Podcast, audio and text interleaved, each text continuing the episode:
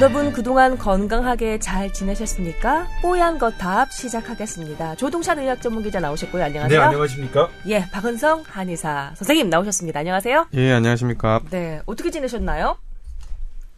네. 뭐 하루살이처럼 하루하루 살았습니다. 기자들한테 요즘 어때? 라고 물어보면 늘상 대, 이렇게 돌아오는 대답이 그 하루살이 인생 같다고. 아니 이게 하루하루가 이제 하, 드라마틱한 게 어제 같은 경우에는 여러 가지가 있었어요. 이제 올해 첫 중증 열성 혈소판 감소증. 예전에 이제 살인 진드기라고 처음 알려졌는데 사실 그건 너무나 진드기에게 가혹한 적이다. 왜냐면 진드기가 죽이는 게 아니라 진드기가 옮기는 바이러스거든요. 그러니까 진드기가 분야 바이러스라는 걸 갖고 있어요. 사실은 진드기조차 그 바이러스에 전염돼서 문제가 본인이 되는 감염된 건데. 건데 진드기 입장에서는 본인은 안 죽어요. 아. 근데 그게 사람이 걸리면 이제 사람에게 병을 일으키는 건데 음.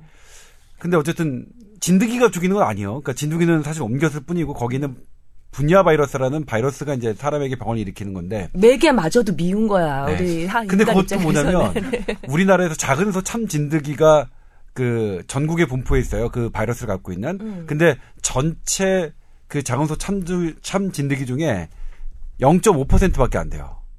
음. 그러니까 진드기의 설령 설령 작은 소 참 진드기 라도 작은- 할지라도 예. 진드기란 얘기를 빼줘야겠네. 예, 그러니까 진드기는 18 국내에서 사, 그 서식되는 게 17종류가 있다고 하거든요. 음. 근데 17종류 중에서 딱 하나 작은 소 참진드기 그 중에서도 0.5% 그러니까 200마리 중에 한 마리 그러니까 전체 진드기를 막 공포스럽게 하고 진드기를 싹 박멸해야 되는 거는 좀 아, 과도한. 거 아니냐라는 거긴 한데 그래도 우리나라에서 한 1년에 한 4, 50명 정도의 피해 사례가 있으니까 음. 그 사망하시는 분이 있으니까 그래도 뭐 적다고 할 수는 없겠죠. 그럼 이게 하루살이 기자 인생과 이 진드기 중증 열성 혈소판 감소 어. 증후군이랑 뭔 네? 어제 처음으로 이 환자가 발생했어요. 아, 그 다음에 또 어제 또 뭐냐면 질병 올해 첫 환자인 예? 올해 첫 환자가 음. 그리고 어제 질병관리본부가 그 자궁경부 그암 백신 그때 제가 아, 이거 말씀드려야 되는데 그때 우리 사연 보내주신 분들 중에서도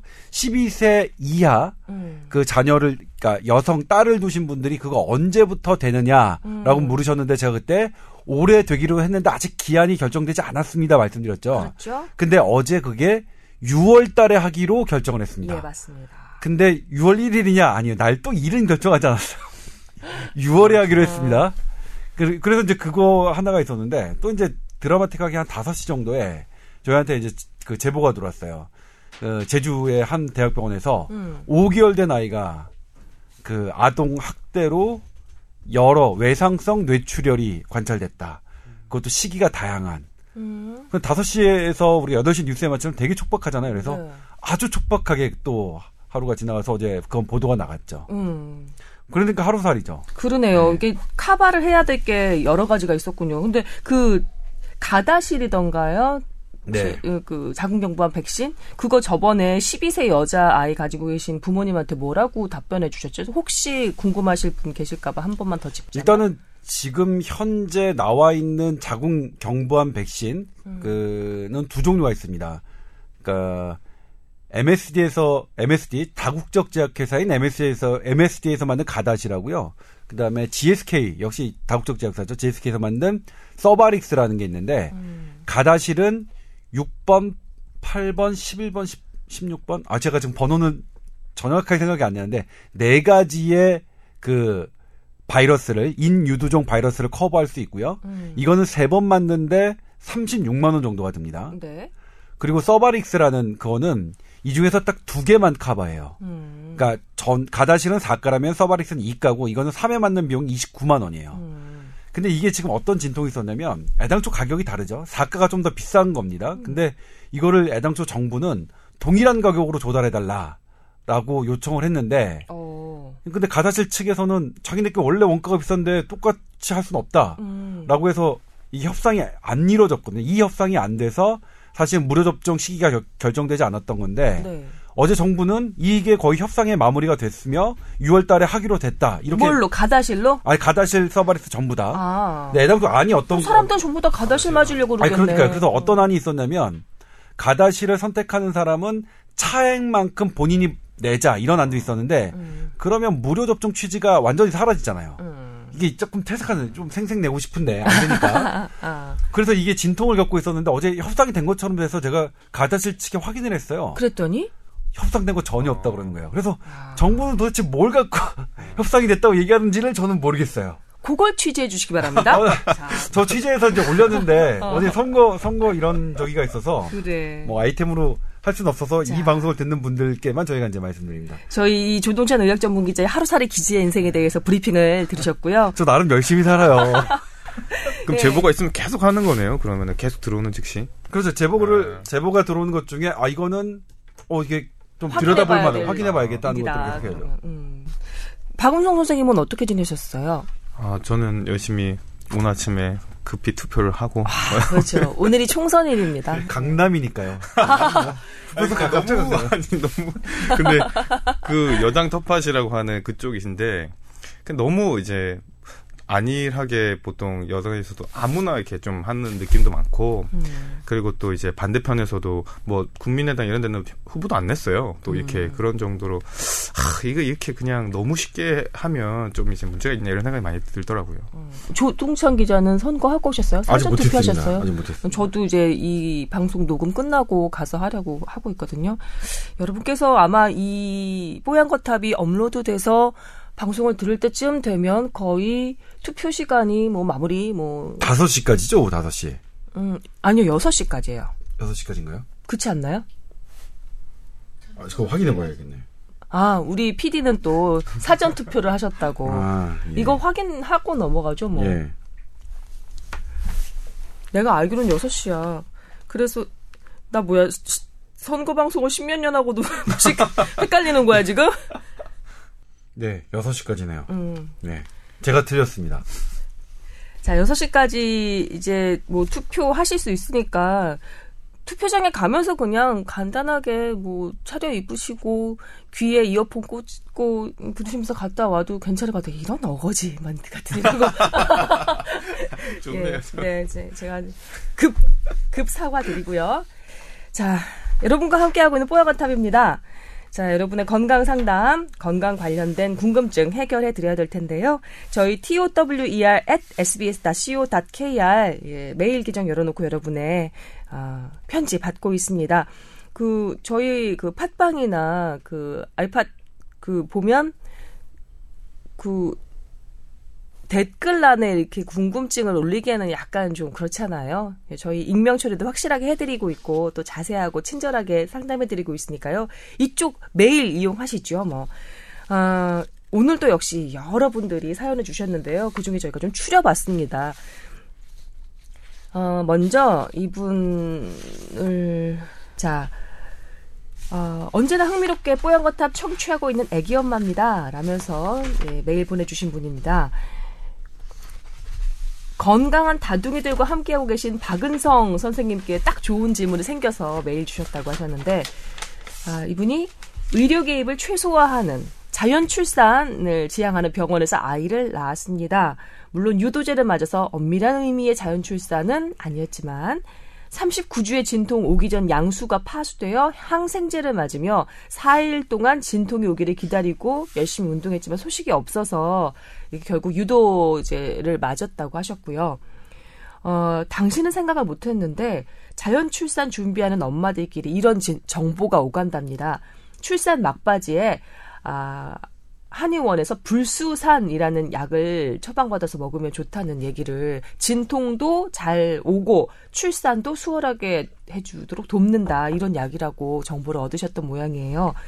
그래서 아 이걸 한번 해봤으면 정말 자연 출산을 할 수 있었던 게 아닐까 이런 생각이 살짝 드시는 모양이죠. 불수산이라는 약의 원리가 궁금합니다. 저처럼 출산 진통이 제대로 오지 않는 경우 어, 이런 약이 아니라 또 침을 맞으면 그 유도하는 효과가 있다던데 그것도 사실인가요? 설명 기다리겠습니다. 하셨습니다.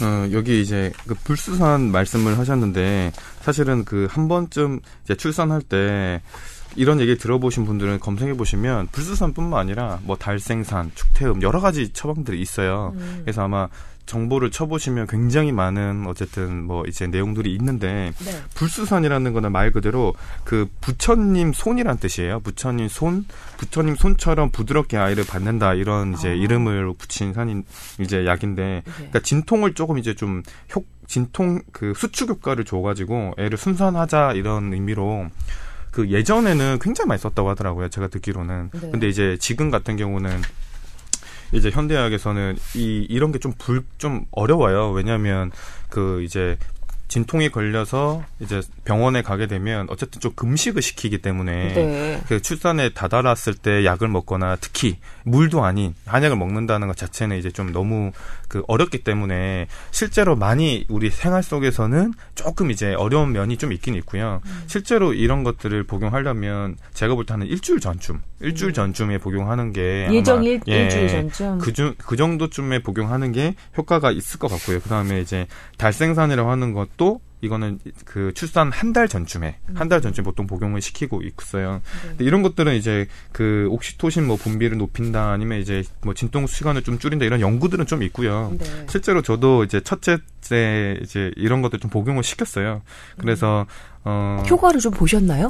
첫째 때는 확실히 음. 좀 이제 뭐 첫째라서 그런 건지 뭔지 모르겠는데 어쨌든 좀 수월하게 나온 편이고 첫째가 오히려 수혈하지 않게 나오지 네, 않나요? 그렇죠. 그렇죠. 근데 아 그러면 좀 도움을 보셨다는 그래서 얘기네요. 좀 이제 했으니까 아. 이렇게 생각은 약을 먹어서 그런가 왜 첫째 때는 힘든데 음. 어, 이렇게 좀 잘 나왔다 이런 이제 그런 그런 얘기를 본인이 했었죠. 또 본인의 가족의 임상을 또 네, 근데 근데 어쨌든 이게 요즘은 이제 산부인과에서 그 할 때 이렇게 좀 바로 바로 원래는 먹이는 약도 있거든요. 이렇게 진통 걸리면 출산 2시간 전쯤, 3시간 전쯤 먹이는 약도 있어요. 그러니까 녹용을 달여가지고 녹용만 먹이는 약도 있는데 그건 아마 제 생각에 좀 완전 뭐 이렇게 제 뭐 동기들이나 이런 분들 중에는 먹이는 사람도 있어요. 근데 거의 공공실 작정처럼 뭐, 선생님 안 없을 때 진짜 먹이고 막 이런 사람도 있어요. 아, 산부인과 네. 의사 선생님들 눈 피해서 아, 드시는 그렇죠. 거예요? 그, 그 있기도 있어요. 이렇게 어. 왜냐면 이게 그러니까 어쨌든 출산을 좀 편하게 시키려고 하는 사람이 있는데 음. 그 정도 좀 이제 좀 쉽지가 않고요. 그 출산 전쯤에 이런 것들을 이제 복용시키는 거는 도움이 된다고 봅니다. 네. 네. 보통 그 그러면은 그 박은선 선생님께서도 불수산 처방 내려보신 적 있으신가요? 예, 불수산 달생산, 예, 음. 한달 전에 먹인 거, 일주일 전에 먹인 거 이런 음. 거는 있습니다. 예. 음, 그렇군요. 여기 침 맞으면 그 아, 침은 진통 유도하는 효과가 있다던데라는 침은요. 얘기도. 네. 침은 사실 좀 어려워요. 왜냐하면 어 좀 마찬가지로 이제 진통에 걸려서 간 사람한테 침을 어떤 식으로 병원에 갈 수도 없고 힘들고 음. 예를 들어서 임신 중에 감기 걸렸거나 두통이 있거나 뭐 이제 소화가 안 되는 사람들한테 침을 놓기는 해요. 근데 음. 진통이나 출산을 위해서 침을 놓는 게 사실은 잘 없어요. 아, 네, 많이? 없고요. 음. 아마 이분이 자연 자연 부- 출산 이 말씀을 하셨는데 음. 자연 출산이라는 게 지금 현대 그 뭐지 그냥 보통 이제 출산하는 거랑 조금 달라요. 이게 예를 들면 뭐 이제 그 우리 무통 무통 같은 걸 별로 하지 말자. 음. 그 다음에 뭐 제모를 별로 하지 말자. 음. 정말 애, 애기를 놓을 때 뭐 무리한 운동 하지 말자고 하는 그 제가 알기로는 서울에도 한 몇 군데 정도 있다고 들었거든요. 네. 근데 보통 이제 일반적인 산부인과 병원에서는 좀 조심스러워 한다고 하더라고요. 왜냐면 그렇다가 혹시나 모를 사고가 생기면 어떻게 대처할 거냐. 음. 어쨌든 그런 문제에 대해서 일단 좀 이제 조심스럽다는 왜냐면 저도 이런 질문을 이제 많이 받고 와이프도 많이 받는데 자연출산 병원은 어떠냐 이런 음. 얘기를 하는데 저는 제 친구 동기들이 자연출산 병원을 이렇게 출산하는 애들이 몇, 몇명 있는데 본인들은 되게 만족했어요. 본인 되게 본인들은. 만족하더라고요. 근데 그런데 이제 전문가 입장에서는 이런 데서 사고가 생기면 어떡할 거냐 이런 만약의 경우를 생각할 수밖에 그런 없으니까. 것 때문에 조금 추- 뭐 이제 조심스러워 하더라고요. 지금 조동찬 교재 슬금슬금 나오셨어요 앞으로 제가 말씀하시게 지난주 토요일 얘기죠? 건강 라이프 제 토요일 8시 뉴스 코너가 이제 건강 라이프인데 네. 건강 라이프 코너 주제가 자연주의 출산이었습니다. 음, 아. 이제 자연주의 출산을 제가 이제 그걸로 처음으로 공부를 해 봤는데 아직 현대 의학이 정립된 그런 건 없습니다. 그러니까, 음. 그러니까 이게 영어로는 natural childbirth라고 하는데 사실 그러니까 정식 논문이나 이런 걸로 이게 돼 있지가 않아요. 음. 그리고 네, 외국에서도 뭐 시- 뉴스나 아니면 블로거 이런 분들에 대해서 정의가 된 거지 학문적으로 정의가 된 건 아닌데 음. 지금 우리나라에서 자연주의 출산을 얘기하시는 분들의 특징은 음. 방금 이제 우리 박 선생님이 말씀하셨듯이 의료적 처치를 최소화한다. 음. 근데 그 중에는 첫 번째로 여성에게 조금 불쾌할 수 있는 제모, 그다음에 회음부 절개, 관장 이런 것을 하지 않고요. 그러니까 이, 이, 이 측면을 보면 약간 페미니즘 성격이 있죠. 그다음에 두 번째로 무통분만, 그다음에 진통 촉진제를 사용하지 않습니다. 무통 통증제를 사용하지 않고 않은 건 여성에게 더 고통 고통을 감내야 되는 거고 그다음에 분만 촉진제를 사용하지 않으면 그 고통스러운 기간이 길어지니까. 기니까 음. 이거는 또 페미니즘하고 성격하고 또 맞지 않아요. 그래서 그걸 페미니즘으로 설명하시는 분들이 있었는데 저는 이것 때문에 동의하지 않고 어쨌든 간에 그 제가 생각하기에는 그동안 의사가 주도해왔던 출산의 그 주도권을 음. 엄마 그래. 아, 아기의 가, 아기의 가, 아기가 가장 아끼고 아기가 가장 편안했던 엄마에게 주도권을 넘겨주는 음. 그게 자연주의 출산이 아닌가 생각을 했고요. 요 말씀은 이제 그 대학병원에서 순천향 대학, 대학병원에서 자연주의 출산을 그 지금 하고 계시는 대학 그 교수님께 제가 질문을 통해서 얻어낸 답변입니다. 음, 도대체 난 모르겠다. 뭐냐 그랬더니 이제 자기가 생각하는 포인트는 주도권을 그 엄마에게 주는 것 같다. 산모에게. 어. 근데 이게 근데 자연주의 출산이 쉬울 것 같냐? 그렇지 않습니다. 뭐냐면 일단 아기와 엄마의 상태가 건강해야 되고요. 아기의 위치가 정상적인 일반 분만이 되는 게 가능해야 됩니다. 음. 그리고 여기서 이제 지금은 그, 그 출산을 하다가 사고가 나면 상당히 큰 사고이기 때문에 음. 여기서 의사, 간호사, 그러니까 의료진의 의료진이 약을 투여하거나 그러진 않지만 훨씬 더 뭐 긴장하고 봐요. 음. 그러니까 이를테면 뭐 산부인과 전문의가 계속 그 출산 맞아, 과정에 있는 거죠. 일반 분만 같은 경우에는 왔다 갔다 하시잖아요. 근데 음. 여기는 거의 왔다 갔다 할 시간이 없이 계속 보셔야 되거든요. 음, 음. 그렇기 때문에 그 의료 사실은 약은 들어가지 않지만 의료적인 개입이 안 들어간다로 얘기, 그러니까 개입은 안 들어가지만 의료적인 관찰 도구는 더 아 있다. 그러니까 의사가 해야 될 부분은 훨씬 많다. 긴장 음. 긴장하기 때문에 그런 부분이 있- 있어서 이제 그런데 이게 자연주의 출산이 어느 정도 효과가 있느냐? 음. 그게 또 연구로 된 게 없어요. 다만 이제 순천향대병원에서 그 중간 연구 결과 이건 최종으로 되면 어떻게 바뀔지 모르겠지만 해봤더니 자연주의 출산을 한 사람들이 퇴원이 더 빠르더라. 음. 어, 되게 더 고통스럽게 나왔는데 퇴원이 더 빠르고 그다음에 육아와 모유 수유에 더 자신감을 갖더라. 음. 아 사실 그럴 이유는 없잖아요. 더 고통스럽게 났는데 왜이 자신감을 그런? 거죠. 마치 그 산모를 환자 취급해서 의료 행위의 어떤 대상, 치료 행위의 대상인 것처럼 두면 이 환자 같은 그 산모 같은 경우는 자기가 통제감도 좀 없고 뭐랄까 여기서 좀 더 무력해지는 그런 감정을 느끼는 거죠. 그런데 내가 이 그 출산 상황의 주인공이라고 느끼고 내가 이 출산 상황을 통제한다고 느끼 면 잘은 모르겠지만 심리적으로도 훨씬 더 그 뭐랄까요 그 어 좀 더 도움을 받을 수 네, 있을 지금 것 김서원 같아요. 아나운서께서 말씀하신 그 심리학 전문가이신 김서원 아나운서께서, 아나운서께서 아니 말씀하신 저 전문가 내용이 아닙니다. 왜 이러세요? 그냥 내용이 심리학과 나왔을 뿐이에요. 해당 그 해당 의료진의 분석과 동일합니다. 그렇게 분석을 하셨습니다. 아. 그러니까 갖는 자신감, 그러니까 환자로 대해서 그러니까 얼토당, 그러니까 내가 얼토당토가 내가 위축, 있을 무력감까지 것 모르. 음. 그러니까 내가 주도적이지 않게 그냥 어떻게 그 하나의 적이로서 아이를 아이를 낳는 것보다 완전히 내, 내 힘으로 낳다는 자신감 때문에 음. 회복 속도가 더 빠른 것 아니겠느냐라고 하나 그 이미지를 좀 말씀하세요. 떠올려 보면요. 치과에서 눕혀놓고 그다음에 그 치료포라고 그래서 얼굴에 보자기까지 뒤집어 씌워놓고 난 다음에 공포스럽게 뭔가의 처치를 기다리는 그 환자의 마음과 그러니까 그 어떤 치과에서 보면은 거울로 자기 치료 화면 같은 거를 수시로 수시로 그 모니터링을 하도록 환자한테 해주는 경우가 있어요. 계속해서 설명해주고 물입니다, 뭐 석션합니다, 자 이제 뭐 따끔합니다 이런 걸 계속해서 모니터링 하도록 도와주면서 치료하시는 치과도 있거든요. 그런데 후자의 치과가 훨씬 더 환자들한테 이거는 뭐 저는 뭐 이렇게 입증된 자료가 있는 건 아니지만 주변에 뭐 아기 키우는 엄마들을 보거나 치과에 다녀온 그 환자들 얘기를 들어보면 후자의 경우가 훨씬 더 마음이 편안하고 그리고 내가 뭔가 그 치료 과정에서 뭔가 역할을 하는 것 같은 그런 느낌을 받는다고 하더라고요.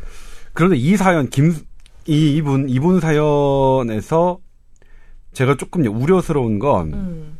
양수가 파수됐죠. 네. 39주 진통 오기 네. 전에 먼저 그리고 파수. 4일 동안 진통이 오기를 기다렸다. 상생제를 맞으면서 이거는 많은 산부인과 전문의 선생님들이 동의하지 않을 내용 같아요. 아마도 산부인과 그 의사 선생님과 상의하에 뭐 완전하게 파수가 된 건 아니고 조금 나 그 조금이니까 한번 이렇게 지켜봅시다 이러지 그러니까 않았을까요? 이게 뭐냐면 저는 그래도 뭐냐면 안정성이 가장 우선이 돼야 된다고 생각하는데 음. 이 이분이 분명히 산부인과 전문의 선생님이시겠지만 이 전문의 선생님이 한 이 4일 동안 기다리는 건 음. 저는 저희가 만약 보호자였다면 전 당장 병원으로 옮겼을 것 같아요. 어, 어떻게 다둥이 그 아버지신 박은성 한의사 선생님께서는 어떻게 생각하세요? 아니 제 저도 주도권이 없지만 어, 주도권이 당연히 당연히 저희 애기 엄마도 어. 이거는 사실 안 기다리겠죠. 예, 거의 왜냐면 박은성 예. 선생님 안 저 부인 되시는 분이 산부인과 의사십니다. 그래서 그러니까 뭐냐면 저 제 같은 경우에도 이제 이런 것들을 주변에서 많이 겪는데 음. 제가 그러면 이제 물어보잖아요. 물어보면 뭐 왜 이거는 이게 길어지면 아이의 힘들어지는. 아이의 감염성도 있거든요. 아이가 그렇죠. 신장염이나 이런 것들 음, 감염될 수 있어서 이거는 그러니까 뭐냐면 자연주의가 어쨌든 그런 의도 그런 뜻은 좋은데 음. 그렇다고 자연주의를 위해서 나머지 위- 리스크를 다 감당할 이유는 전혀 없거든요. 우리가 이제 자연주의라는 거는 우리가 산모가 갖고 있는 자신감 그리고 그 자신감이 주는 혜택을 보기 위한 거지 그게 절대적이기 때문에 나는 자, 그러니까 이를테면 이분 그 하시다가 유도분 문제 썼다 의사의 판단하에 음. 당연히 그래야죠. 음, 음, 음. 예?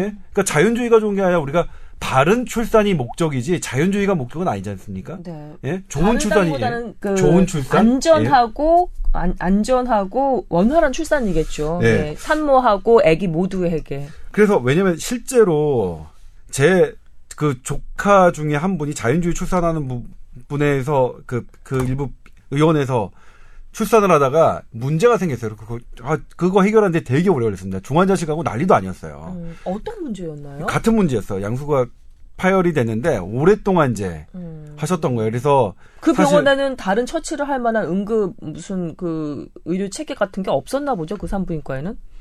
어 어느 기본적인 건 있지만 음. 그래도 중환자실을 갖추고 있지는 않았으니까 그렇군요. 결국 뭐냐면 그 제 조카의 아이는 뭐 정말로 최선을 다해서 응급 처치를 하지 않았으면 되게 생명 위험 위험할 어. 뻔한 거였는데 그때 이제 제가 맞닥뜨렸던 건 뭐냐면 그 의원이 이제 그 자연주의 출산을 하시는 분인데 음. 보호자가 옮겨 옮기겠다고 하더라도 아니다 계속 할 수 있다라고 말씀하셨대요. 물론 이제 그거는 저는 해당 의사 선생님의 말씀을 듣지 않았기 때문에 제 조카인 보호자의 일방적인 주장만 제가 지금 들은 건데, 근데 물론 결국은 뭐 이렇게 애가 잘 나와서 어떤 문제를 하거나 문제 삼거나 그러진 않기로 했지만 아무튼 제가 그때 들었을 때는 아 너무 이거는 음, 그런 부분이 있겠다는 생각이 들었어요. 그래서 제가 생각하기에는 일단 그, 그 시도를 해보지만 지나치게 지나치게 그, 그 어떤 양수가 파열되는데 계속 그렇게 고집한다거나 이런 그런 거를 하시는 선생님 있으면 second opinion 다른 선생님의 의견을 한번 들어보시는 게 음. 저는 오히려 더 안전할 것 같다는 생각이 좀 들어요. 제 생각도 여기 한 번더 더딥히자면요.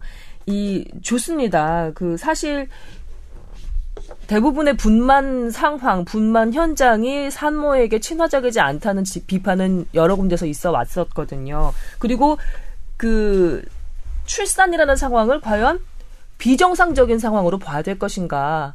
그냥 어, 생명체라면 암컷이라면 여성이라면 누구나 한 번쯤 이렇게 지, 이렇게 지나쳐야 할 자연스러운 어떤 과정으로 봐야 되는 것이 아닌가라는 그런 시각에 대한 그 논의도 여러 번 있어 왔거든요. 근데 여기서 제가 하나 짚어드리고 싶은 건 요즘 우리나라 결혼 연령 자체도 지금 30 점 몇 세로 여성들이 이렇게 많이 좀 위로 올라왔어요. 그리고 첫 출산의 그 연령도 뭐 그 결혼 연령에 따라서 같이 이렇게 많이 올라왔겠죠. 그러니까 흔히 예전에 뭐 많이들 얘기하셨던 노산이 그만큼 늘어난 거예요. 근데 뭐 두 분 다 말, 아, 저기 전문이시겠지만 여성이 노산이고 첫 출산인 경우에 많이 힘들어 하잖아요. 그리고 뭔가 응급, 비상 상황이 생길 그런 가능성도 훨씬 높고요. 그러니까, 아, 어, 늦게 결혼해서 늦게 아기 가져서 너무 이 소중한 우리 아이를 자연 출산으로 내가 고집해서 낳고 싶다라는 생각에 굴뚝같으실 수도 있지만 아까 조 기자님이 말씀하신 것대로 second 의견을 한번 들어보시는 것 그리고 면밀하게 자신의 상태와 아기의 상태를 지켜보신 후에 결정을 하시는 게 저는 더 주요, 그러니까 좋을 거라고 중요할 거라고 예, 생각해요. 자연 출산을 하시는 분 대부분 선생님들이 사실은 싸우신대요. 임, 임신부와. 음. 왜냐면 이거 지금 이제 더 이상 안 된다. 분, 분만 촉진해야 되고 뭐 이를테면 제왕절개 해야 된다 하는데 반대대로 이제 그 임신부 엄마께서 이제 아니다 나 계속 자연주의 출산하고 싶다 이러시는데 이렇게 일부 일부 선생님들 극히 일부 선생님이 오히려 이제 또 자연주의로 계속 가자 무리하게 하자고 하시는 분들도 있는 것 같은데 산부인과 의사 선생님이 예, 예, 예. 그래서 그런, 그러니까 반대 같은 경우는 의사 선생님이 싸우겠죠. 위험, 그러니까 지금은 산부인과 제 친구들도 산부인과 전문의들 위험성 감당 안 하려고 해요. 음. 아, 그 너무 그거는 얼- 그 가정에 엄청난 피해가 되는 거니까. 음. 그래서 이제 안전성을 중심으로 대부분의 선생님들이 하시는데 제 조카가 겪었던 그리고 요, 요 케이스 같은 경우에도 34일 동안 양수가 파열됐는데 4일 동안 항생제만 하고 계속 한다는 거는 제가 보기 조금 무리가 있어 보이고 이거 대부분의 산부인과 전문의 선생님들이 동의하지 않을 것 같은 것 근데 같아서 천만 다행으로 예. 지금 이게 이분은 뭐 사연 주신 잘하셨지만, 분 예, 예. 같은 경우는 별 무리 없이 출산을 하신 모양이에요. 저희 저희가 첫 애를 낳았어요. 29 살 때였는데 그때는 사실 분위기가 거의 진짜 로컬 이제 일반 의원에서 노는 분위기 되게 많았거든요. 음. 근데 지금 벌써 이제 넷째 놓을 때는 대부분 진짜 말씀하신 대로 이제 노산이 많고 그래서 음. 대학병원을 굉장히 많이 가요. 아, 이제 그래요? 걱정도 많이 하고 해서 실제로 한 요 몇 년 한 5년 정도 사이에 분위기가 굉장히 많이 바뀐 것 같고 음. 아마 그런 안정성인 혹시 모를 이제 사고나 이런 음. 것 때문에 왜냐면 아무리 이제 전달체가 잘 되어 있다고 하더라도 그 촉각을 다투는 시기에서는 이제 또 어떤 일이 생길지 모르니까 음. 이제 좀 이제 웬만하면 이제 좀 안정성을 이제 하는 대로 좀 바뀌고 있는데 아까 또 말씀하신 것처럼 또 환자들이 생각이 좀 바뀌어요. 저- 음. 점점 더 불쾌하고 뭔가 이런 좀 굴욕적인 이런 그런 그 그런 자세나 이런 데서 좀 피해서 음. 웬만하면 나도 이제 이런 그 편안하고 음. 아기한테 좋고 그런 쪽으로 하고 싶은 욕구가 점점 더 증가되기 때문에 아마 이런 게 좀 계속 좀 부딪히지 않을까 이런 생각도 들고요. 아마 음. 의료 환경도 거기에 맞춰서 아마 조금씩 조금씩 바뀔 것 같기도 해요. 이제 그 말씀하신 대로 산모를 그냥 치료에 그냥 하나의 뭐 대상으로 봤던 거를 갖다가 이제 조금 조금씩 이제 환자들이 그런 쪽을 원하고 추세도 그런 쪽으로 되니까 안정성은 강화되지만 조금 더 이제 산모를 위하고 산, 이렇게 태아를 뭐 이렇게 조금 더 바- 가는 방향으로 바뀌지 않을까 이런 생각도 듭니다. 네, 그 이분의 사실의 그 궁금증은 불수산이었는데 저희가 이게 아그 자연주의 그 출산법에 대해서도 이런저런 얘기를 나눠봤네요. 아 그렇군요. 자 여러분께 좀 도움이 됐으면 좋겠네요. 저희가 아주 그냥 이 뒤로는 속력을 더 내서 속도를 내서 달려야 됩니다. 저희가 첫 질문에서 이렇게 시간이 좀 많이 걸렸네요. 자 두 번째 질문으로 들어갈게요. 아, 이분은 50 먹은 아, 50이 넘은 나이를 먹은 아저씨입니다. 이렇게 시작해 주신 분이고요. 지난해 12월 30일, 아, 가 일어나 보니까 오른쪽 눈 주변, 눈꺼풀과 눈 아랫 부분이 많이 부어 있었고, 가만히 있으면 안 아픈데 만지면 아픈 정도고, 괜찮겠지 싶어서 4일 지난 후에, 아, 가라앉지 않는구나 싶어서 동네 내과 방문했더니 대상포진인 것 같다라고 하셨대요. 그래서 대상포진 약을 처방받아 20일 정도나 복용을 하신 겁니다. 근데 그 후에도 뭔가 차도가 별로 없어요. 대형 병원으로 가보라고 그러셨답니다. 그 동네 내과 그 의사 선생님께서 어 그렇게 해서 근데 이게 이렇게 증상이 계속해서 지금 넉 달째 이어지고 있는 거예요. 대형 병원 가봐서 각종 검사를 해봤는데 별 이상이 없었고 CT 검사를 해보자고 해서 그 결과 나온 걸 보니까 안와 염증이 있는 것 같다는 소견으로 스테로이드 항생제를 처방을 해주셨고 그래서 14일 또 복용을 하셨답니다. 그런데 그럼에도 불구하고 지금껏 개선이 되지 않고 있는 거예요. 이 증상이 이분 얼마나 속이 상하셨던지 맨 마지막에 이렇게 마무리를 해주셨습니다. 참고로 저는 소시적에 너무 심하게 놀았던지라 나이 먹은 지금 상황에서 어디가 어떻게 좀 안 좋아지는 것은 어쩌면 당연한 일이다라고 생각합니다만 그래도 걱정이네요. 지금은 어떤 병원도 가지 않고 어떤 약도 먹지 않고 있습니다. 두 분의 고견 부탁드립니다. 하셨습니다. 뭔가요, 이게?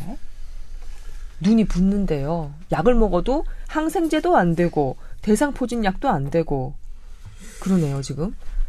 일단 뭐 진단이 쉽진 않았겠죠. 이 여기 어쨌든 병원을 가셨고 그다음에 일단 대상포진약 음. 먹었는데 그 양상도 한 20일 정도 지나면 이제 대상포진인지 아닌지는 확인이 되니까 이거는 아니. 아닌 것 같고 그다음에 이제 그 다음에 병원에 가서 피 검사, 소변 검사 어쨌든 여러 가지 예. 기본적인 검사를 하셨고 갑상선 그다음에- 검사까지 하셨대요. 눈 붓는다고. 아, 네. 뭐 그냥 하셨겠죠. 갑상선은 이제 그렇게 만약 붓는다면 양쪽이 부어야 그 되는데. 그리고 눈꺼풀이. 예 눈꺼풀이 붓는 것도 아니고 사실 그리고 갑상선이 그렇게 하는 거는 다른 증세도 상당히 동반되기 때문에 음. 저라면 이제 갑상 그냥 하셨겠죠 그냥 예, 예. 근데 뭐냐면 한쪽 눈에만 해서 증 붓는 증세가 있다 그러면 제일 먼저 떠오르는 거는 감염이에요. 그러니까 어디에 그쪽에 바이러스가 들어갔던 세균이 들어갔건 음. 근데 거기에 사실 감염이 뭐가 딱 있다 그러면 이게 뭐 항생제를 쓰면 보통은 나와야, 듣고 되는데. 나와야 되거든요. 그래서 근데 그게 항생제가 잘 안 듣는 것일 수도 있어요. 이를테면 곰팡이라든가 아주 다른 이상한 균이라면 음. 일반적으로 많은 박테리아를 잡을 수 있는 균에는 잘 안 듣거든요. 음. 그다음에 또 하나가 이제 알러지라고 하죠. 알러지 반응으로 생긴 어떤 염증이면 음. 이게 또 항생제랑 잘 듣지 않아서 음.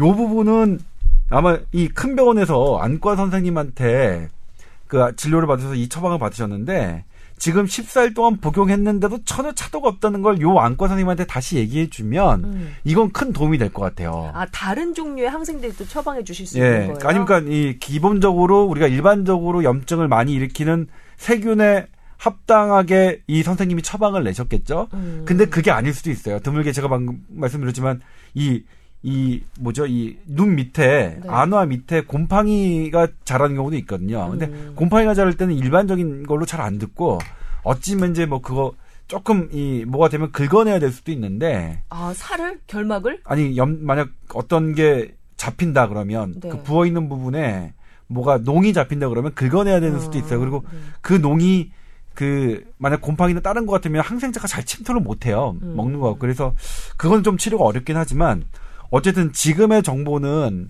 해당 요구를 보셨던 선생님한테 지금까지의 상황은 많은 정보를 그 줄 수 있는 상황이니 네. 이미 지금 많은 거를 겪으셨잖아요 여기서 그렇죠. 하지 말고 넉 달 되셨어요 예. 지금. 다시 한번 가셨으면 좋겠어요 그러니까 근데 조금 저기 한 게 스테로이드와 항생제는 보통 같이는 잘 안 쓰는데 네. 스테로이드와 항생제를 같이 했다라고 하는 거는 이제 조금 긴가민가 하셨던 것 같아요. 음. 이 선생님도. 그러니까 우리가 긴가민가 할 때 이 처방을 좀 써요. 이게 그냥 단순한 그러니까 염증인지 아니면 세균에 의한 감염성 염증인지를 잘 못해. 세균에 의한 감염성 염증은 우리가 항생제만 딱 집어 쓰고요. 그러니까 네. 세균이 아니라 어떤 다른 부분에 대한 적이다 그러면 우리가 스테로이드만 딱 쓰는데 그러니까 이를테면 무좀인지 아니면 그냥 다른 습진인지 구분하지 못할 때 스테로이드와 그 항생제 무- 같이 무좀 진균제? 예, 진균제를 같이 쓰고요. 음. 그런 그런 케이스거든요. 그래서 근데 그래도 이게 뭐냐면 본인이 조금 느끼실 수 있어요. 그러니까 이게 그럴 때 어- 의사들이 어떻게 하냐면 스테로이드는 뭐 아침에 주고 뭐 항생제는 저녁 저녁약으로 하든가 이렇게 어. 이런 식으로 해서 조금 예 환자가 느낄 수 있는 그런 여지를 좀 마련해 두는 경우가 있거든요. 네. 그러니까 진단이 확실하다면 우리가 상관이 없는데 사실 진단이 확실하지 않은 경우가 많아요. 그리고 특히 이쪽에 눈 붓는 경우는 정말 진단이 어렵습니다. 그러니까 그래요. 환자분의 케이스가 되게 어려. 그러니까 저도 눈 다래, 다래끼라고 하죠. 다래끼 음. 많이 생겨서 저 두 번을 쬐습니다. 음. 이미 그러니까 수술을. 근데도 또 얼마 전에 생겼는데 음. 저도 미치겠어요. 왜 생기는지 이게 다래 다래끼가 세균 감염이 가장 큰 원인이라고 하는데 저 손 진짜로 열심히 많이 씻거든요. 음. 아 근데 근데 지금 또 엄청나게 많이 만지셨어요. 이 책상 만지고 아? 볼펜 만진 걸로 눈을 엄청나게 많이 만지셨어요. 그런가요? 아무튼 음. 뭐 그러네요. 뭐 잘 지적해 주셔서 고맙습니다. 근데 그래서. 아, 다른 그 마이너한 요인들을 살필 수 있는 정보를 지금 갖고 계시니까 네. 요 정, 정보 갖고 그 안과 선생님한테 다시 가시는 게 좋을 것 같아요. 그래요. 그러니까 가셔서 그냥 보여주신지만 말고 이 질병의 이력에 대한 모든 정보를 그 선생님한테 제공을 하는 게 중요할 것 같습니다. 어떤 약을 먹었었고 어떤 치료를 받았었고 어떤 검사를 했었까지 모두 다를 제공을 해주시면 그 다음에 이제 선생님 그 판단이 좀 더 효율적으로 나올 것 같다는 그런 생각입니다. 혹시 박은서 선생님 여기에 덧붙이실 거 있으신가요? 아니 그 뭐 여기는 그 단은 안 나와 있는데 혹시나 이제 그 이제 안화 염증이 있거나 이러면은 만약에 혹시 다른 증상도 혹시 같이 있지 않는가 이런 생각도 들거든요. 예를 그러니까, 들면 그러니까 예를 들면 충혈이 있다던가 아니면 항상 눈이 간지럽다던가 아니면은 뭐 시리다던가 이런 느낌이 있을 수 있는데 음. 예를 들어서 그런 느낌도 없고 그리고 이제 방금 말씀하신 거 다시 가서 이제 다른 원인이 있는지 검사도 해보고 정말 이것저것 다 했는데 계속 시간이 지나고 별 그 아마 이제 뭐 눈에 대한 증상도 이제 별로 없고 붓는 것만 있고 나래대로 좀 바뀐다고 하면 사실은 그러면 이제 다음 진단 받을 수 있는 거는 그냥 기능성이라고 보는 걸 거예요 아마 음. 왜냐하면 그날 상태나 컨디션이나 면역력에 따라서 이게 보면 좀 심한 날도 있고 좀 덜한 날도 있고 아침에 좀 부어오르고 이런 이제 저녁에 좀 부르고 이런 걸 음. 봤을 때는 그래서 그런 경우에는 특별히 아마 뭐 특별하게 검사를 더 하거나 음. 더 치료를 찾기보다는 아마 이제 좀 생활 관리 중에 뭐 꾸준한 운동이나 아니면 충분한 휴식이나 이런 통해서 꾸준히 좀 이제 그냥 증상 개선 이런 걸 봐야 되지 않나 이런 생각이 들고요. 네. 혈액 순환 장애나 이런 것도 한번 고려를 해봐야 되지 않나 싶습니다. 네, 제가 또 하나 덧붙이자면 저도 언제 한 뭐 한 몇 년간은 눈다래끼가 그렇게 심하게 나는 거예요. 근데 저희 집안 그 이미 뭐 청취자분들께서는 아시겠지만 아버지가 한의사셔가지고 예. 그 웬만한 그런 질병 같은 거는 1차 진료로 아버지 선에서 끝나거든요. 다르지 다르기가 나서 못 살겠다고 하니까 어 일단 침 많이 놔주시고요. 그 다음에 설탕 먹지 말게 하고 밀가루 먹지 말게 하고 일찍 자게 만들고 그 다음에 손 깨끗하게 씻으라고 하고 그게 왜냐면 그게 너무나 당연하고도 좋은 방법인 게 뭐냐면 술 먹지 말라고 하고 그렇죠. 이게 네. 소- 손을 하는 건 어쨌든 감염의 위험을 줄이자는 거고 음.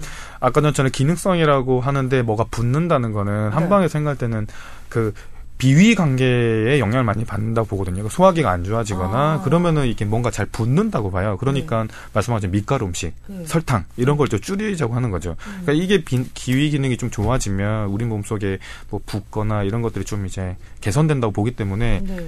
말씀하신 것처럼 다른 증상이나 진단을 받으면 거기에 맞는 치료하는 게 좋고요. 음. 근데 어떠한 진짜 검사를 하고 진단명이 안 나오거나 아니면 무- 검사상 문제가 진짜 없다 이렇게 나오면은 제 생각에는 그런 식으로 어쨌든 접근하는 것도 방법일까라고 생각을 합니다. 예, 저희 여기까지 도움 말씀 드리도록 하겠습니다. 얼마나 답답하시겠어요. 지금 뭐 넉 달이 넘도록 뚜렷한 해결책은 나오지 않고 눈이면 계속해서. 또 이제 보- 상대편이 보니까 그럼요. 네. 신경이 많이 쓰이죠. 에휴, 그 너무 지난 날에 소시적에 심하게 놀았던 거를 자책하지는 마시고요, 선생님. 예, 선생님 그 너무 또 이걸로 스트레스 받으시면 또 역효과 나십니다. 대신 그 우리 박은선 선생님 그리고 조동찬 기사 말씀 한번 기억해 주시고 그다음에 아, 방법을 한번 찾아보도록 해주셨으면 좋겠어요. 아 시간이 아 사연으로 넘어 이제 주제로 넘어. 그래요. 예, 주제로 넘어가야 될 시간이 됐네요. 이거 어떻게 하지? 여러분께서 보내주신 그 질문이 이렇게 많은데 우리 다음번에 할 때는 좀 빠르게 빠르게 질문을 해결해 드리는 것으로 하시, 해야 되겠네요. 자, 오늘은 두 분의 질문만 예, 저희가 답변을 드렸습니다. 자, TOWER 아, 골뱅이 sbs.co.kr입니다. 저희 뽀얀 거 탑이니까 타워 이렇게 어, 메일 주소 만들었거든요. 사연 많이 보내주세요. 예, 저희가 성실하고도 친절하고도 감정이입이 아주 깊게 훅돼 있는 그런 상담으로 보답해 드리도록 하겠습니다. 여러분의 사랑을 먹고 자라는 뽀얀 거탑이고요. 본격 주제 넘어가겠습니다.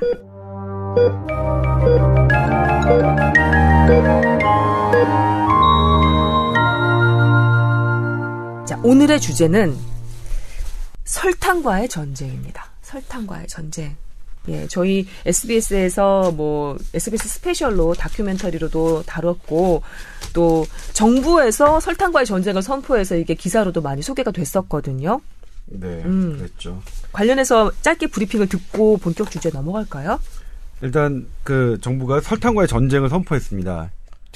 몇년 전에는 나트륨과의 전쟁을 소금과의 전쟁을 선포했고 네. 두 번째 이제 음식 갖고 전쟁을 벌이는 건 저깁니다. 설탕입니다. 음. 물론 이제 이건 질병관리본부 차원에서 그랬고 정부 차원에서는 뭐 불량식품과의 전쟁 뭐 이런 것도 하- 하긴 했었습니다. 음.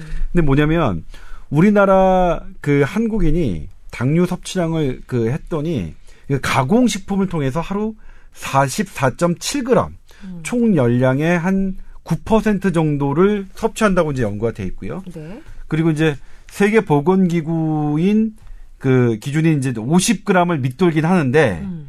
이게 아동과 젊은 층 같은 경우에는 섭취 권고량이 초과한다는 겁니다. 음. 왜 그런가 봤더니 그 젊은 사람들이 먹는 음료에 음. 당이 한 병만 마셔도 이 50g을 넘는 게 많다는 거예요. 음. 그러니까 대표적인 게 이제 주황 색깔 나는 뭐 그런 탄산음료 어. 이게 제일 많더라고요. 우리 조사해 보니까. 콜라나 사이다보다 훨씬 더? 네. 오? 주황 색깔 나는 뭐 그러니까 그리고 또 하나 아실 게 이제 우리가 뭐 녹차 하면 좋고 뭐 하면 좋잖아요. 근데 녹차 아이스크림에 설탕이 제일 많이 들어가는 건 알고 계시죠? 아, 떫은 맛과 예. 약간 쓴맛을 쓴맛을. 잡아주려면 어. 그리고 신맛 이런 것들을 또 신맛을 느끼면서 달게 하려면 설탕이 더, 더 많이 들어가는 돼요. 거죠. 음. 실제로 그렇더라고요. 그래서 이제 어쨌든 이렇게 당류 섭취량이 되게 많다 보니 어 우리나라 사람들의 건강이 좋지 않더라. 그래서 그 비만 위험이 39%, 고혈압 위험은 66%, 당뇨병은 41%씩 높게 나타났다. 음. 그래서 이제 정부가 대책한 건 뭐냐면 일단은 우리 음료수에 당뇨를 아주 눈에 보이는 보이는 보기에 딱 띄는 곳에 딱그 표시를 하자. 이를테면 담배에 뭐 니코틴 함량 뭐 이렇게 딱 표시하고 뭐 하듯이 음. 그렇게 하겠다라는 걸 했죠. 그래서 그리고 2020년까지는 뭐 세계 건고량의 뭐 10%인 50g 이내로 관리하기 위해서 뭐 어쨌든 더 준비를 하겠다. 이게 이제 그 정부의 대책이었습니다. 네. 이 지금 브리핑 해주신 게 그냥 다라면 네. 골라오지 않으셨을 것 같고 네. 뭔가 여기에 반전 네. 뭐 여기에서 우리가 그 흔히 나오는 기사에서 놓치고 뭐랄까 넘어갔던 것들 이런 것들이 있기 때문에 이걸 골라오신 게 아닐까요? 우리 조 네, 기자가 이거를 언제 발표했다? 지난주 아니야 화요일인가 수요일 날 이게 발표했을 거예요. 저희가 음, 음. 그래서 바로 이제 그 뉴스를 했는데 금요일 날 그 대한 비만학회 음. 그다음에 거기에는 이제 당뇨병 학회도 있는데 거기서 비공개 그 학술 대회가 있었습니다.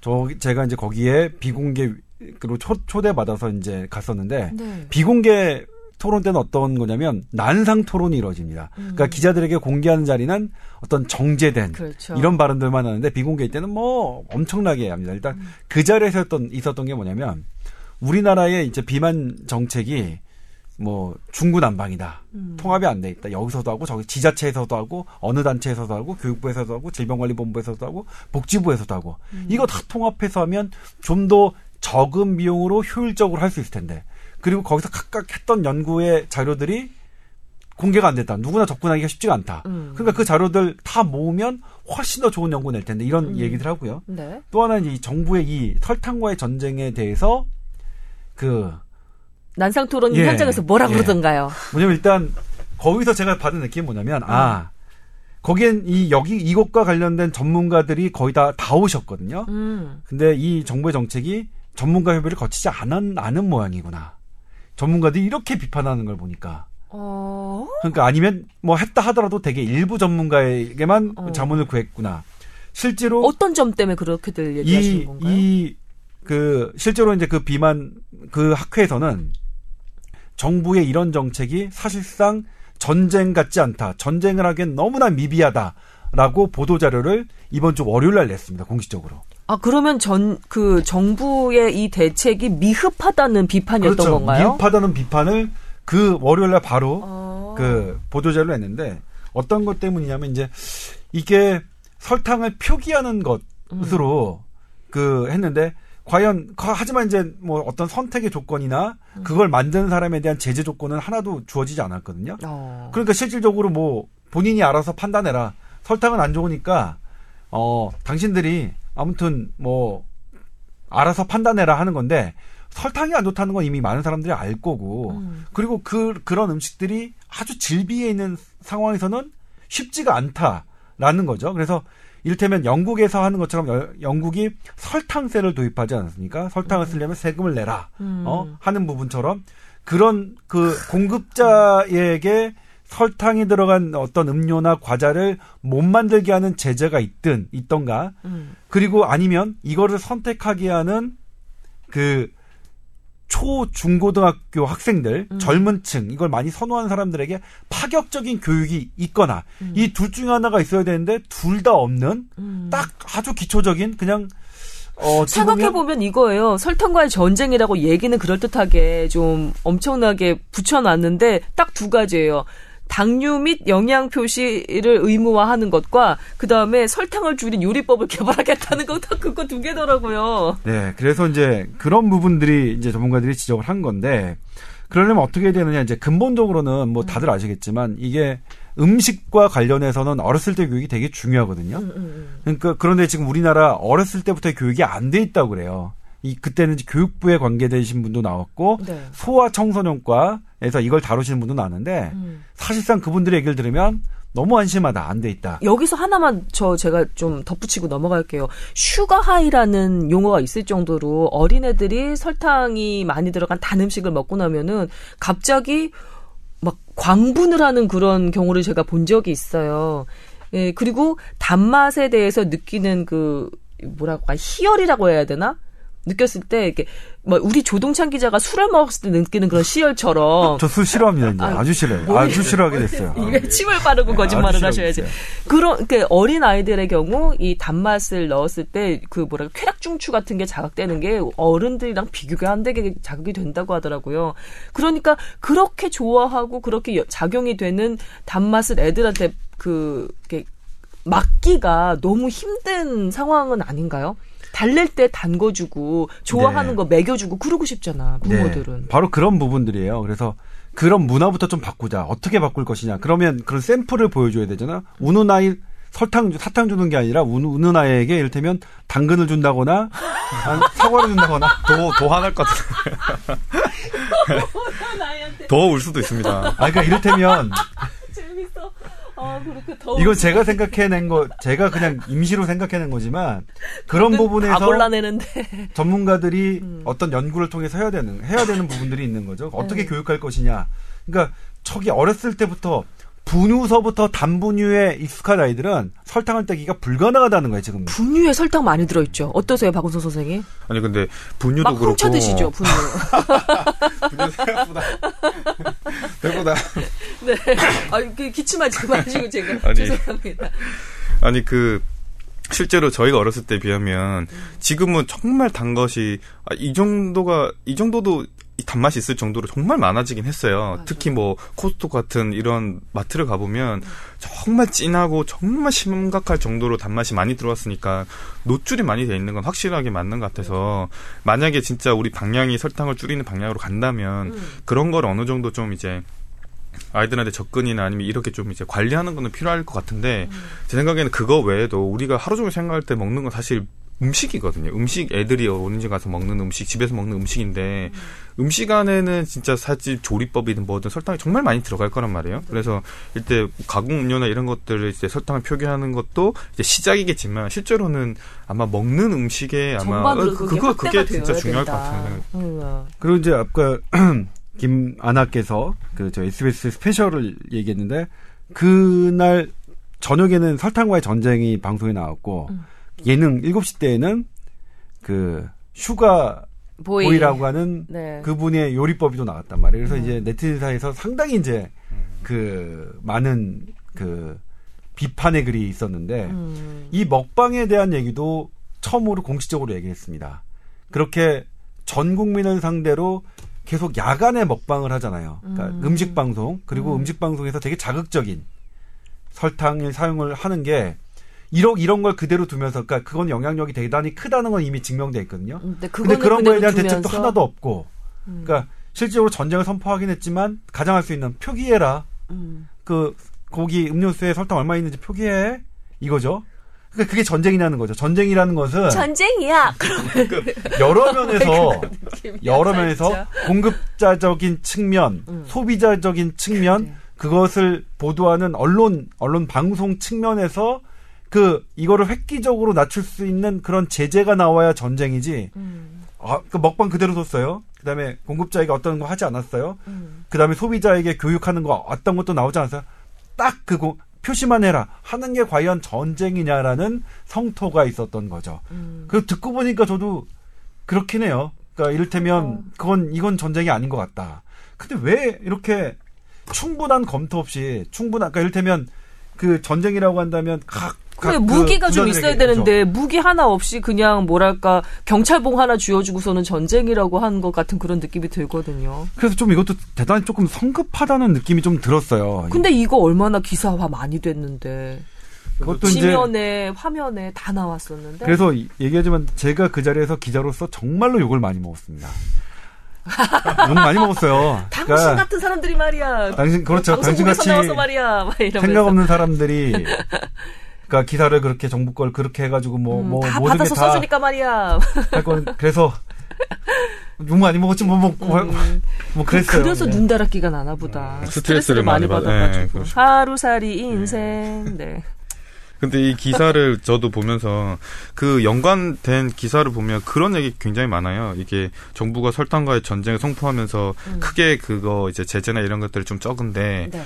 이게 나중에 설탕세를 도입하기 위한 뭐 전초전이 아니냐 뭐 이런 얘기를 많이 하고 또 세금을 도입하면 또 이제 국민들이 좀 하니까 이게 뭐 이렇게 뭔가 먼저 이제 어, 상황이 심각하다는 거다. 상황을 뭐 이런. 이런 그런 기사도 좀 있더라고요. 그래서 근데 이제 어떤 게 있냐면 여기 세금에 대해서는 문제가 이제 그러려면 세금은 원래 목적이 거둔 세금을 낸 사람을 위해서 좀 쓰는 게 목적이거든요. 네. 그러니까 담배에서 세금을 세금을 많이. 걷잖아요. 그러면 사실은 흡연자에게 그 세금은 많이 쓰여져야 돼요. 그래서 금융 그게- 프로그램으로 예. 한다든지. 이를테면 금연 프로그램 한다거나 담배를 많이 펴서 폐암에 걸린 사람들의 치료비를 어떻게 그렇죠. 보존해주고 그다음에 폐암을 조기 진단한 그 비, 비싼 검사 CT 이렇게 해준다거나 이런 게 해야 되는데 네. 아직 그 부분이 정립되지 않았어요. 담배세로 걷어들이는 세금의 상당 부분이 담배와 관련이 없는 쪽으로 많이 쓰이고 네. 있죠. 그리고 이제 이번에 설탕세 같은 경우 비만이 뭐 어떤 게 문제냐면 음.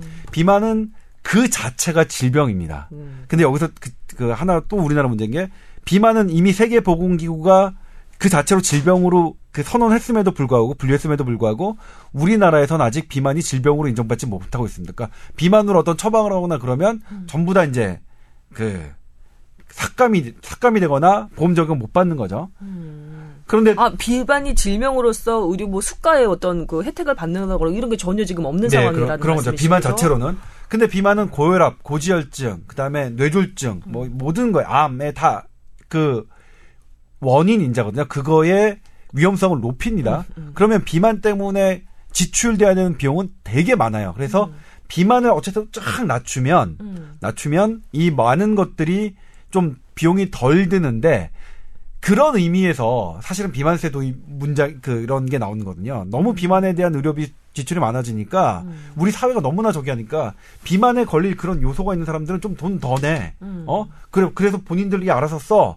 이런 취지가 있는 건데. 그러니까 일단 우리는 그것부터 정립이 돼야 되죠. 네. 내가 낸 세금 내가 더 혜택이 들어온다. 그게 정립돼야 아마 우리나라에서는 이제 이 설탕세에 대한 비만세에 대한 게 조금 더 그 조금 자유로운 상태에서 논의가 될 것 같은데 음.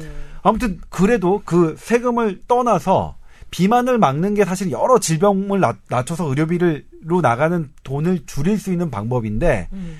근원적으로 비만을 질병으로 이- 그, 인- 그 하지도 않, 않고 있단 말이야. 상황에서 지금 설탕과의 전쟁이라니 뭔가 그러니까 중간에 이제- 미싱 링크가 하나 있는 거네요. 그렇죠. 그러니까 거기서는 어. 장 장난 지금 나랑 하냐죠. 이제 그분들 장난 어? 지금 나랑 하시는 거예요. 아니 제도 가장 기본적인 제도조차 이렇게 안돼 있는데 무슨 전쟁이야 비만을 병으로도 인식하지 않고 병으로 규정하는 제도가 아무것도 그렇구나. 없는데 무슨 설탕과의 전쟁이야. 관련 의사들의 그 호소는 이겁니다.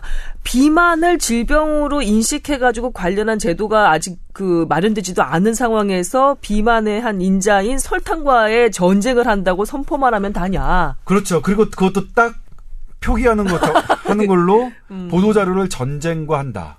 그리고 이제 거기다 더해서 니네는 그걸 다 받아 쓰냐 이럴 거. 아예 아닙니다. 써야죠. 네. 정- 정부의 정책은 저희가 기, 자들이 일단 써야 합니다. 음. 비판은 이제 좀 더 취재가 된 다음에 어 조목조목 할 수 있도록 이제 다 많은 기자들이 기자분들이 이렇게 하고 있어요. 근데 이제 단맛을 좋아하는 저 같은 어른도 참 이 단맛 설탕 앞에서 무력한 게 눈앞에 보이면 이렇게 피할 수가 없어요. 그리고 뭔가 스트레스를 받으면 단 게 자꾸 끌려요. 아 저는 개인적으로 단 걸 별로 안 좋아하는데 그런 주변에서 이제 단 걸 권하는 사람들 있잖아요. 음. 아, 전 그래서 그게 되게 불편해요. 그러니까 뭐 사탕, 뭐, 있으니까 먹, 뭐, 먹어라. 음. 초콜릿 이렇게 주는 게, 그 어쩔 수 없이 받아요. 그러니까 어른들이 많이 주시고, 보면 이제, 아니면 주변에 이제, 음. 이 생각해서 주시는 건데, 아, 그래서 저는 기본적으로 뭐냐면 근데 그거 거부하기 되게 어렵잖아요. 저는 진짜로 이- 이를테면 초콜릿 이렇게 주시고 막 사탕 식당에서 사탕 주시는 것 저는 정말 개인적으로 싫은데 음. 우리 애한테 주, 는 것도 저는 싫어요. 근데 그 마음이 싫은 마음은 아니잖아요. 그래서 그리고 또 우리 애는 그걸 되게 좋아하니까 음. 한단 말이에요. 그래서 전반적으로 이게 저는 뭐냐면 교육이 돼야 된다. 그러니까 그렇게 우리의 따뜻한 마음. 그러니까 뭐 사실은 먹을 게 없는 시절에는 사탕 주고 하는 게 사탕이 되게 좋은 거였어요. 선의였잖아요. 예. 선의. 예. 음. 그런 따뜻한 마음이 지금은 우리의 건강을 상할 수 있으니 자 비만 하나 드세요. 막 이건 그러니까 우리 다 같이 그러니까 그거는 우리가 다 알, 그 교육과 홍보가 홍보하는데 상당히 좀 우리가 어떤 노력을 해야 된다는 생각이 들어요. 그러니까 음. 사실 그 따뜻한 마음이 되게 좋은 건데 저는 그것 때문에 사실 거절을 못 하는 건데 네. 사실은 그게 그 어떤 아이가 단맛을 맛들이고 하는 것에 막 그 출발점일 수 있다. 우리가 그 아이가 나중에 성인병이 되는 시작이 교육 거기서 예. 예. 시작될 수 있으니까 앞서 음. 그, 그 우리 김선 아나운서께서 되게 웃었지만 그렇게 우는 아이 당근 중에 아, 뭐 당근은 아닐 거예요. 뭐 다른 방법이겠죠. 그러니까 그런 것들을 좀 연구를 하고 다른 나라에서 하고 있는 것들을 조금 우리가 벤치마킹하고 뭐 이런 필요하지 예? 교육 무, 무척 중요하지만 제가 여기서 그 글쎄요, 뭐 심리학과에 한 달에 걸쳐 있었던 사람으로서 그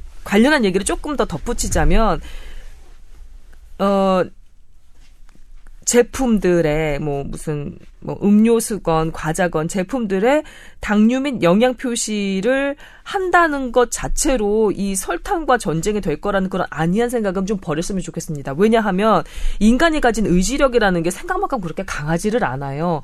그러니까 일례로 어떤 실험이 있었냐면 아, 두 그룹으로 나눕니다. 흡연자를. 담배를 나는 잘 참을 수 있다고 스스로 생각하고, 어, 그, 저기, 금연을 실천하고 있는 사람과, 아, 금연을 하기는 해야 되는데, 자기의 의지력에 대해서는 좀 이렇게 좀 낮게 평가하는 두 그룹을, A, B 두 그룹을 놓고, 그, 비디오를 보게 만듭니다. 담배를 되게 맛있게 비는 여러 장면들을 보는 그런 비디오를 보게 만들어요.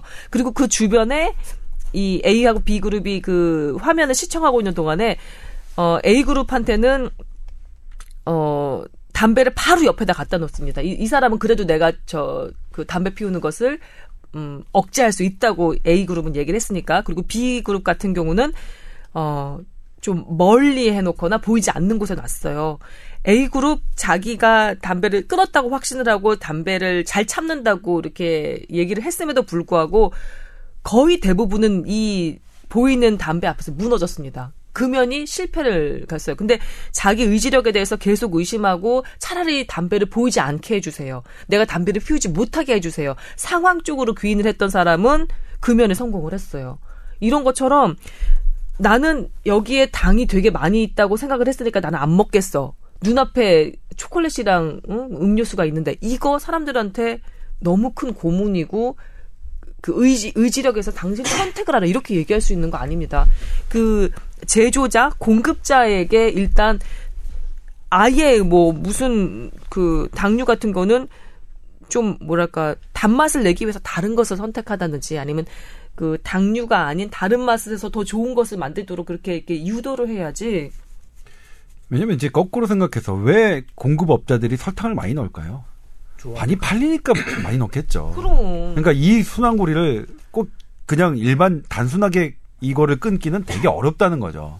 사람들이 많이 좋아하고 그러니까 사람 그 공급자들은 그 단 걸 파는 거니까 음. 이거를 끊는 고리를 사실은 좀 더 근원적인 예, 좀 더 치밀한 그런 전쟁 계획을 세우셨으면 좋겠어요. 당근을 줍시다. 당근을 줍시다. 아니 근데 그날 학교에서 또 재밌었던 게 뭐냐면 어. 그 이제 비만 당뇨병 학회 이제 비만 학회에서 하신 건데 그 뭐냐면 다과가 나왔어요 과자. 음. 근데 비만 학회에서 다과 나오면 되냐? 어. 말. 맞네. 네, 이렇게 단 과자들이 나오면 되냐? 이런 말좀 나왔어요. 그렇구나. 그러니까 우리들이 선의로 했던 모든 무식 중에 했던 행동들 설탕 하나 주고 다과로 단 것을 마련해 놓는 이런 행동들도 조금은 그 양상이 좀 바뀌어야 되는 그런 상황이 온, 온 저는 거죠. 애들이 보통은 엄- 애들이 살이 찌면은 애들 소화 비만이 안 좋다고 하니까 엄마들이 와서 물어보는 경우가 꽤 있어요. 음. 그래서 그냥 첫 번째 하는 거는 집에 있는 단 거를 다 치우라고 사탕이고 초콜릿이고 음. 그래 눈에 다, 보이지 않게 예, 치워줘야 해야 돼. 되는데 네. 엄마들이 잘 못해요. 일단은 왜냐면 자기도 자기도 TV 먹으면서 과자 먹고 이게 좋으니까 못 없어요. 그런데 애들은 당연히 그게 있으니까 뭐 하게 눈에 보이는 게 일단 없어야 된다는 게 맞는 것 같아요. 맞아요. 눈에 보이면 의지력, 아, 이거 다 필요 없습니다. 예. 자, 살쪄가는 대한민국 정부 설탕과의 전쟁 하려면 제대로 하시기를 바란다. 네, 제가 왜 이렇게 말씀. 과격하게 말씀드리냐면 아 저희 딸애가 단 걸 너무 좋아해요. 음. 그래서 저도 되게 지금 걱정하고 있어요. 얘가 이렇게 단걸 좋아해가지고 그리고 거의 뭐 비만으로 넘어갔나요? 아직 비 아니 아직은 아닌데 아직은 아닌데. 이, 이 음식 습관이 그러니까 청소년까지 이어진다면 아 좀 문제가 될 것 같아서 음. 아 저는 이제 제 일일이니까 좀 더 어 제 제가 못난 아빠로서 네. 제가 사실 엄격하게 했으면 좋은데 그렇게 못 키웠어요.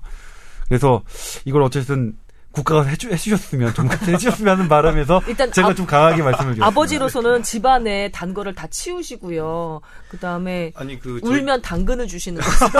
아니 근데 이게 어려운 게 저는 잘 안 사는데 음. 저희 어머니가 많이 사세요. 그러니까 근데 애가 좋아하니까. 네. 근데 어머니가 저희 어머니한테는 손녀잖아요. 음. 우리 어머니가 우리 딸이 싫어서 그런 게 아니라 정말 예뻐서 단걸 사주는 거예요. 그러니까 제가 아까 얘기했던 그래서 어르신들이. 그 선애가 사탕 주고 선의가 예, 아니라고. 초콜릿 주는 분이 뭐냐면 저희 할머니인 거예요. 음. 아까 이게 하, 어떻게든 됐으면 좋겠는데 이걸 그것도 막지도 못하겠고 엄마 막 이렇게 아, 어떻게 해야. 되지? 아니, 근데 저희도 하나 주실 때마다 그- 용돈을 줄인다고 해야 되나?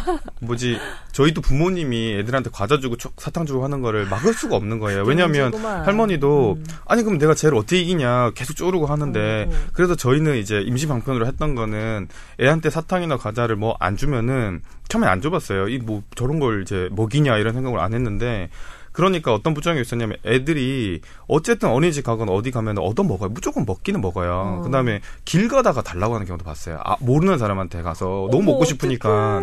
그래서 저희가 했던 거는 어쨌든 뭐 이런 어. 방법이 다는 아니지만 저희는 주말만 먹이기로 그냥 정했어요. 그냥. 어. 어쨌든 간에 우리가 무조건 끊으니까 풍선을 것처럼 다른 데 가가지고 막 어떨 때는 요리들 주워 있- 떨어진 것도 막 주워 먹으려고 하는 거 보고 이거 꽁초 아니다. 뭐 뭐, 느낌인데. 이거 아니다? 싶은 생각이 들어서 일단은 그러면 우리 약속을 하자. 음. 일요일이랑 토요일만 한번 네가 원하는 거 하나 사주겠다. 과자를 사든 초콜릿 사든 음. 뭐 이렇게 해서 어쨌든 조금 이제 조절을 하려고 해봤던 시도도 있는데 음. 어쨌든 할머니나 할아버지는 그 할 수가 없어요. 이길 수가 없어요. 그거는.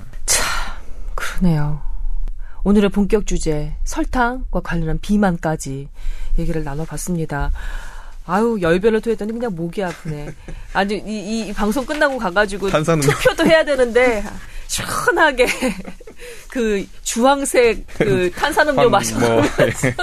한잔 하실까요? 하러 가야 되는 건 아닌가 모르겠습니다. 농담이고요. 예, 한번 줄여봅시다. 열량. 네, 우리 당뇨. 단거 많이 먹고 있어요. 젊은 분들이 특히 예, 그. 그거부터 해봅시다. 네. 우리 선의로 설탕이나 초콜릿이나 뭐 아이스크림이나 이런 걸 갖다가 사주는 이거부터 좀 없애봅시다. 다과도 좀 없애보는 게 어떨까 싶기도 하고 그런 세미나 자리 같은 데서 그죠? 네, 그리고 이제 앞으로 음료가 나오면 일단 정부가 한 정책이니까 저희가 활용을 해야겠죠. 음. 활용을 딱 봐서 음. 이게 하루 적정이 50g입니다. 근데 음료수 한 병에 막 30g 표기돼 있다. 그러면 그 음료는 선택하지 않으셔야겠죠. 그렇죠. 그 아이스크림 선택하지 않으셔야겠죠. 그 맞아요. 아이스크림 두 개만 먹어도 이미 끝나는 겁니다. 세계보건기구 성인 권고 기준이 당류가 50g입니다. 그거보다는 덜 먹어야 되는 거 아니겠어요? 다른 걸로도 지금 많이 먹을 텐데 음료수 하나 딱 했는데 40g 들어있어. 이거 먹으면 안 되는 거지 인간적으로. 자, 뭐 그래 봅시다 우리. 자, 내가 너무 동생들한테 얘기하는 것처럼 이렇게 얘기했는데 죄송하고요. 예, 그. 오늘 앞에 그 질문 해결해드린 분 같은 경우 이제 50이 넘은 아저씨라고 이렇게 소개해주신 분도 계셨잖아요. 본인 소개를 해주신 분도 계셨잖아요. 저희 팟캐스트 방송인데 연배가 좀 이렇게 있는 분들도 듣는다는 거를 알게 돼서 오늘 아주 더 좋았던 것 같고 제가 이렇게 그 마음이 가다 보니까 가끔 이렇게 뭐 이렇게 뭐랄까 동생 대하듯이 하는 그런 말투가 나올 수도 있는데 여러분 예, 이해해 주시기 바라고 예, 그냥 여러분의 사랑을 갈구할 뿐이에요. 자 뽀얀 거탑 오늘 여기서 마무리하도록 하겠습니다. 감사합니다. 네, 고맙습니다.